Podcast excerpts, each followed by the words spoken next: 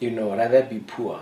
Yeah. You can't get a sugar daddy or a Yeah. sugar mommy. Yeah. Rather be poor. Uh, God sees and God will reward you. Yeah. It's not a life to live. Yeah.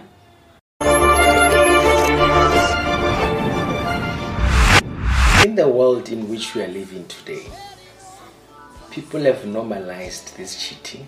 You have a show, your Jola 99 Jub Jub, and almost all the time when somebody gets caught red-handed cheating, they all say, "Ah, but you, you, you know, you're also a man. You know that these things are are done. Everybody does this thing." No, this should not be done. If you want to be married, if you want to build your marriage, you must stop this thing. One thing that people who cheat do not understand is that nobody wants to be a side dish forever and ever. Mm. So these people who are side dishes, mm. they'll do everything in their power mm-hmm. to change their situation. Yeah.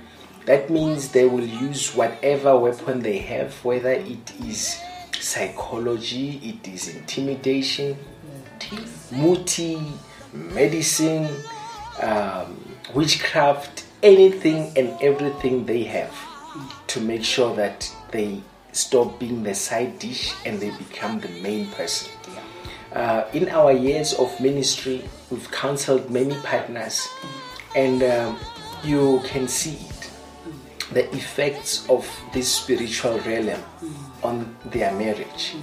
You know, for whatever reason, another partner no longer finds his or her partner attractive anymore. Mm-hmm. You know, he or she cannot even tolerate to be in the same place mm. with his partner. Mm-hmm. You know, um, the person is able, a man is able to leave his beautiful, expensive house mm-hmm. and go stay in a shack um, because of these cheating ways. Mm. A man loses his mind, mm. does not respect his children, his family anymore. Yeah. He leaves everything he worked so hard for to stay in a shack. So we know um, we have experienced this thing. It's painful. Just remember, if you are cheating with somebody, that person doesn't want to be a side dish forever, and they will do everything in their power. You will be thinking that you are charming them. You will be thinking that you are working. You'll be thinking that you are enjoying yourself. And at that moment, when you are busy enjoying yourself, you are busy ch- thinking that this is it. Mm-hmm. And they are thinking, got you, Got you. got you. So run, run, balega, run away from this evil thing, or you might lose your dignity, you might lose the things that you worked so hard for, you might lose your marriage. Yeah. And we all do want to remain kings and queens of our household. And the moment that thing happens, your kingship is dethroned. Your queenship is dethroned. You also bring humiliation on yourself. You also bring pain to yourself. At the moment of you going out, it doesn't seem as if it's hurting you, but you are also bringing the same experiences that you are bringing to your partner. In a long run, you're gonna feel the same pain. It might be different pains, you might experience pain differently, but to your children and your family members and maybe the people who respect you,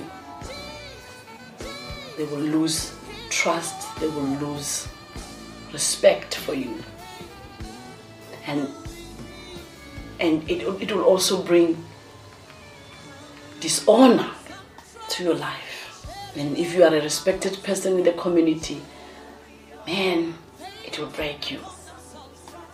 So spare yourself this monster by just running and make every effort to fix anything with your partner at home.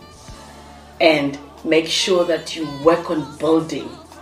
Even when your partner is unlovable is going through emotions or whatever just try by all means to support and make sure that you stay home you drink water from home don't eat outside eat at home and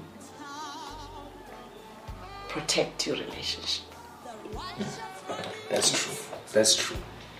And uh, just as the Bible says, after all has been said and done, it is best for a man to have his own wife. Yeah. There's nothing better than that. I mean, you can do whatever, run around, whatever. After all is said and done, the best thing ever is to have your own wife. Because people who have their own wives, their own families, they are focused Yeah. and they advance in life. Mm. They have goals, they go somewhere. But those people who are not serious about their families, those people who run around, mm. who are naughty, they go nowhere in life. They lose their careers, they lose their marriages, they lose everything.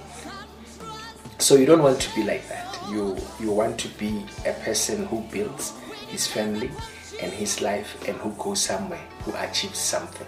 Yeah. And they don't just lose um, respect, they also lose money because you have to you have to share the salary now. Exactly. And and the, the side dish normally they want more. And your family will suffer for that. Your- family will pay for that. So it's yeah, it's, it's not normal. Uh, it's not normal. And also, you know, rather be poor. Yeah. You can't get a sugar daddy or a Yeah. sugar mommy. Yeah. Rather be poor. Uh, God sees and God will reward you. Yeah. It's not a life to live. Yeah. And godliness pays off. Being faithful to God and to your partner will bring great rewards in your life. Godliness is profitable. Even in our marriage, God expects us to be holy and to respect one another and to honor each other.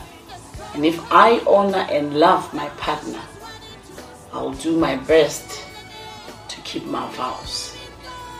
If somehow you've made a mistake and you realize that you've made a mistake and it will never happen again, reassure your partner and walk along with them in their healing process.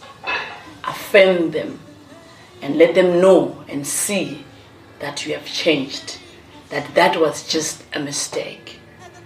We are human, we make mistakes, but things like this, if you have not even touched, run.